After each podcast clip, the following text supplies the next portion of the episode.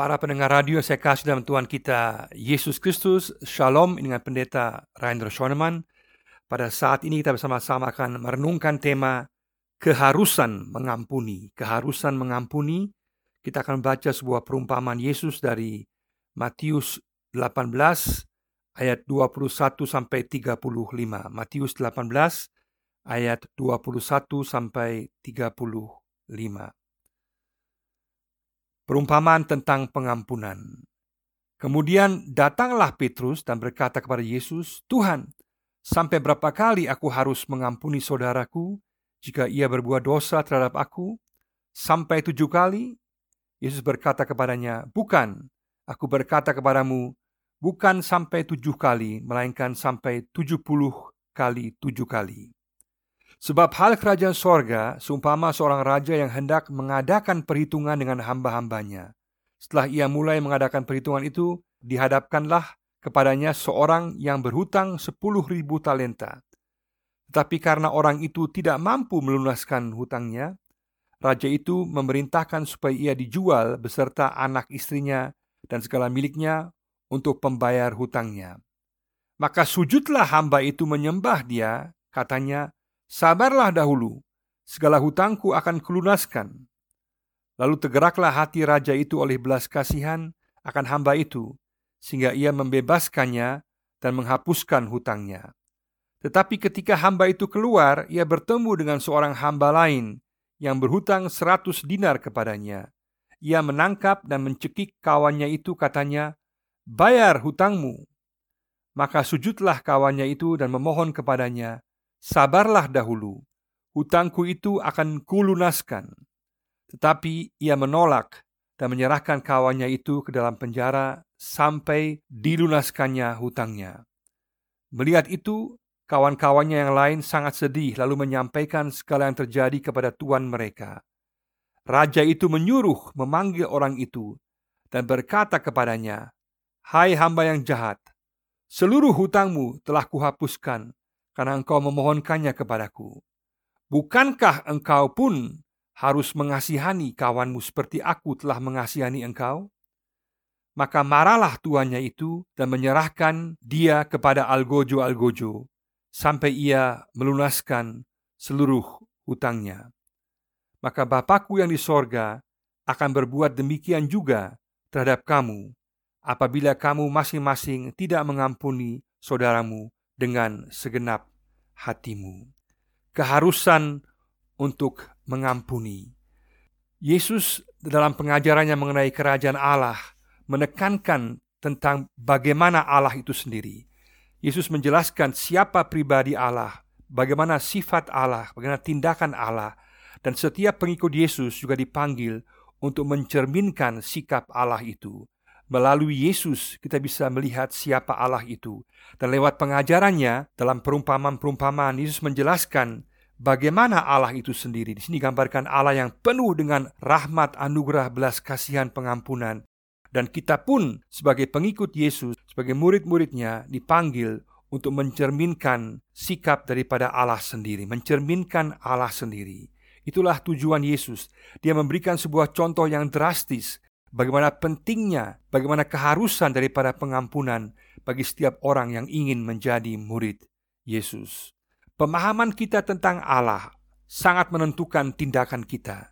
Kalau kita mengerti Allah sebagai Allah yang penuh anugerah, yang penuh pengampunan, maka tindakan kita terhadap sesama kita juga akan dikuasai oleh roh pengampunan dan juga roh belas kasihan, anugerah pada saat yang sama ketika kita menyadari akan keberdosaan diri kita sendiri, kebergantungan diri kita akan Allah, dan kita sungguh-sungguh bergantung pada rahmat Allah, maka itu pun juga akan membuat kita menjadi sangat bermurah hati, berbelas kasihan terhadap sesama kita manusia. Dalam kerajaan Allah, soal mengampuni adalah nada dasar, adalah lagu wajib, adalah suatu keharusan yang harus kita perhatikan bersama-sama. Memang hal ini jelas sekali secara praktis tidak mudah, tetapi ini merupakan sebuah proses yang harus kita perhatikan dan kita jalani sebagai setiap orang percaya karena ini merupakan revolusi kerajaan Allah. Prinsip dasar kerajaan Allah memahami bahwa Allah penuh pengampunan dan kita pun dipanggil untuk juga mengampuni sesama kita. Ada tiga hal mendasar yang penting dalam perumpamaan ini, tiga hal pengajaran mendasar yang dapat kita lihat. Yang pertama adalah Allah penuh anugerah dan pengampunan. Allah penuh anugerah dan pengampunan. Di sini digambarkan bagaimana Allah sebagai seorang raja yang melunaskan hutang daripada seorang hamba yang berjumlah sungguh luar biasa, berjumlah 10 ribu talenta. 10 ribu talenta pada waktu itu sama dengan sekitar 600 ribu dinar dan upah kerja satu orang adalah satu dinar. Berarti dia harus kerja 600 ribu hari untuk dapat melunasi hutangnya. Maka tidak mungkin dia katakan bahwa aku dapat melunaskan hutang saya. Tidak mungkin. Hutangnya begitu besar. Itu ibaratnya dalam ukuran Indonesia bagi seorang pekerja kasar yang dapat gaji mungkin 100 ribu per hari, maka hutangnya adalah sekitar 60 miliar. Bagaimana mungkin dia dapat membayar 60 miliar kepada sang tuannya itu? Maka hutang di sini sungguh-sungguh luar biasa yang tidak dapat dibayangkan besarnya jumlahnya. Dan hutang itulah dosa kita, kesalahan kita telah diampunkan oleh Tuhan, oleh Allah kepada kita. Sungguh luar biasa. Itulah sikap Allah. Allah penuh anugerah dan penuh dengan pengampunan. Maka kita boleh tahu setiap kita adalah orang-orang yang telah diampuni oleh Allah. Orang-orang yang pada saat kita datang kepada dia memohon pengampunan kepada dia. Sungguh-sungguh mengakui kebergantungan kita kepada dia. Maka pengampunan Tuhan adalah pasti. Maka sama dengan Tuhan di sini yang tergerak hatinya. Maka Allah pun dalam anugerah rahmatnya akan mengampuni setiap dosa kita, setiap pelanggaran kita. Sungguh luar biasa. Inilah gambaran dasar yang harus kita pahami tentang Allah.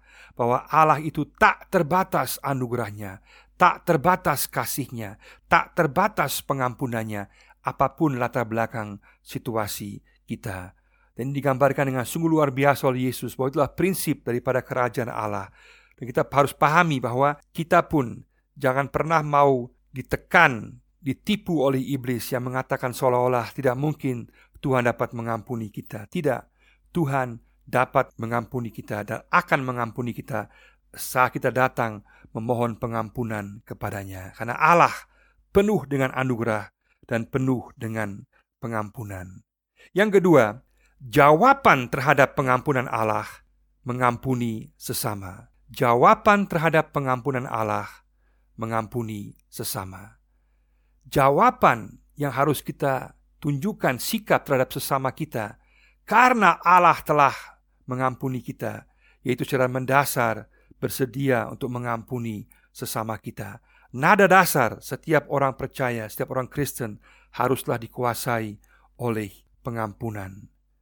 Sekali lagi, kita dipanggil untuk mencerminkan sikap tindakan Allah. Jadi pada saat kita tidak bersedia mengampuni sesama kita, itu berarti kita belum mengerti akan situasi kita sendiri, akan keberdosaan diri kita sendiri, akan keterbergantungan kita sendiri, kebejatan diri kita sendiri, kekacauan dalam diri kita sendiri yang membutuhkan pengampunan daripada Allah. Dan kita belum sungguh-sungguh mengerti akan dimensi pengampunan Allah kepada kita.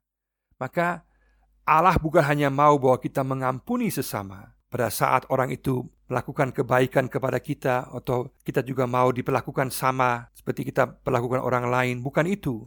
Yang dimaksudkan adalah bahwa kita melihat sesama kita dan mengampuni sesama kita dengan cara pandang Allah, dengan cara dan sikap Allah. Sebagaimana kita sendiri telah diampuni secara luar biasa oleh Allah, maka kita pun dipanggil untuk mengampuni sesama kita. Latar belakang di sini adalah pertanyaan daripada Petrus yang mengatakan berapa kali kita harus mengampuni sesama kita. Cukupkah tujuh kali?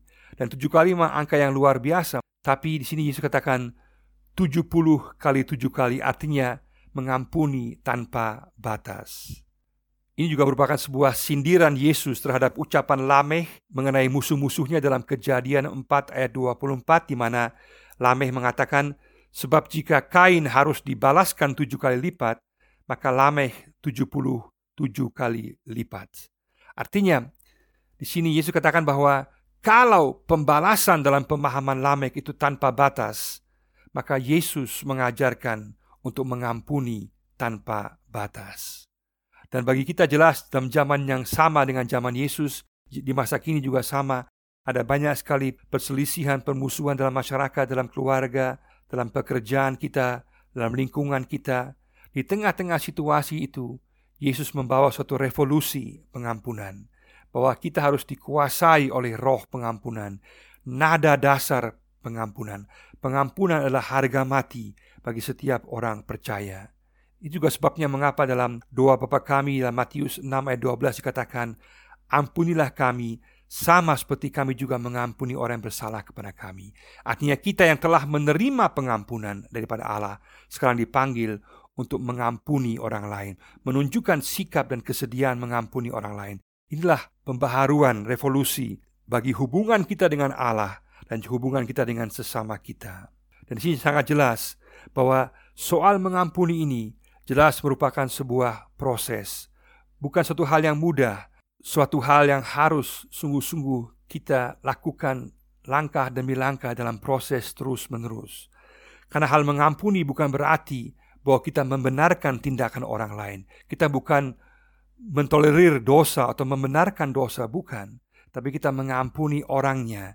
Kita melepaskan pengampunan kepada orang itu. Kenapa? Karena Allah sendiri telah mengampuni kita, maka kita pun juga dipanggil untuk mengampuni orang lain. Sekali lagi, ini merupakan sebuah proses yang memerlukan suatu pemahaman akan diri sendiri bahwa saya sendiri telah diampuni, melihat kepada Allah yang penuh anugerah. Pada saat yang sama, bergantung pada kuasa Roh Kudus, memohon kuasa Roh Kudus untuk dapat menguasai kita. Karena apa yang mustahil bagi kita secara manusia tidak mustahil bagi Allah, hanya dapat dilakukan dengan kuasa Roh Kudus. Maka kita dipanggil untuk memasuki sebuah proses terus-menerus untuk bersedia mengampuni. Soal penghukuman adalah urusan Tuhan, soal urusan negara, soal pemerintahan penghakiman, tapi soal mengampuni sikap dasar adalah sikap yang harus kita tunjukkan sebagai orang percaya. Itulah yang Yesus katakan sebagai revolusi pengampunan tanpa batas. Dalam Yohanes 15 ayat 12 Yesus katakan, "Hendaklah kamu saling mengasihi sebagaimana aku telah mengasihi kamu." Dalam Yohanes 13 Yesus menunjukkan kasihnya dengan cara melayani para murid. Artinya kita pun juga dipanggil untuk memiliki sikap dasar, respons yang tepat. Karena itulah respons pengampunan berarti kita telah memahami pengampunan Allah dan kita juga mengasihi sesama kita dan mau mengampuni sesama kita. Untuk itu kita sungguh-sungguh membutuhkan pertolongan Tuhan. Kita perlu masuk dalam proses dikuasai roh kudus. Minta Tuhan agar Tuhan memampukan kita untuk melihat segala sesuatu dari kacamata Allah, dari cara pandang Allah. Dengan cara demikian, maka kita akan dimampukan setiap hari secara praktis untuk mengampuni sesama kita karena Allah telah mengampuni kita. Yang ketiga adalah di sini pengajaran ketiga yaitu pengampunan Allah tidak meniadakan penghakiman. Pengampunan Allah tidak meniadakan penghakiman. Di sini Yesus sangat jelas menjelaskan bahwa Allah penuh rahmat dan kita pun dipanggil untuk mengampuni sesama kita. Tapi barang siapa yang tidak bersedia untuk mengampuni sesamanya, maka penghukuman Tuhan adalah pasti telah sikap manusia. Dalam perumpamaan di sini, hamba itu yang telah dilunasi hutangnya 10 ribu talenta luar biasa, dia kemudian menuntut hutang daripada saudaranya 100 dinar saja yang gampang untuk dilunasi, yang kecil sebenarnya. Tapi dia kemudian menghukum orang itu memasukkan itu ke dalam penjara. Itulah sikap manusia. Kita mau menerima pengampunan Allah, tapi tidak bersedia untuk mengampuni orang lain. Dan di sini sikap ini kemudian jelas-jelas ditentang dan kemudian dikatakan akan ada penghakiman Allah bagi mereka yang tidak memahami bahwa dia telah diampuni oleh Allah. Penghukuman Tuhan bukanlah karena dosa kita. Dosa kita telah ditanggungnya pada saat kita meminta ampun kepadanya. Di pada saat kita tidak bersedia untuk mengampuni sesama kita, tidak mau masuk dalam proses untuk mau diperbaharui, untuk melepaskan pengampunan, maka kita pada akhirnya akan dihakimi oleh Tuhan. Karena itu berarti kita tidak menghargai pengampunan Tuhan. Itu berarti kita tidak mengerti dimensi pengampunan Tuhan kepada kita. Dan juga berarti bahwa kita tidak mengerti akan keberadaan diri kita sendiri. Masih ada kebanggaan, masih ada keangkuhan, masih merasa diri benar. Dan juga berarti bahwa kita tidak memiliki kasih terhadap sesama kita. Dan oleh karena itulah, maka kita akan dihakimi oleh Tuhan. Mari sama-sama kita pada saat ini mengatakan Tuhan, aku mau masuk dalam suatu proses pengampunan. Aku bersyukur untuk pengampunan yang Engkau berikan. Aku yang tidak pantas Engkau ampuni, Engkau telah ampuni. Terima kasih Tuhan. Aku juga mau memiliki sikap, nada dasar, cara pandang seperti Allah dengan mengampuni sesama saya. Mau masuk dalam proses, Tuhan berikan saya kemampuan, berikan saya kekuatan untuk saya melihat orang lain sesama saya dengan cara pandanganmu, dengan kasihmu, dengan pengampunanmu. Saya tahu Tuhan, dengan kekuatan saya sendiri, ini semua tidak mungkin, itu mustahil. Tapi bersamamu, semua ini tidak mustahil. Aku mau masuk ke dalam proses mengampuni sesama saya. Mari sama-sama kita mempertanyakan diri kita masing-masing.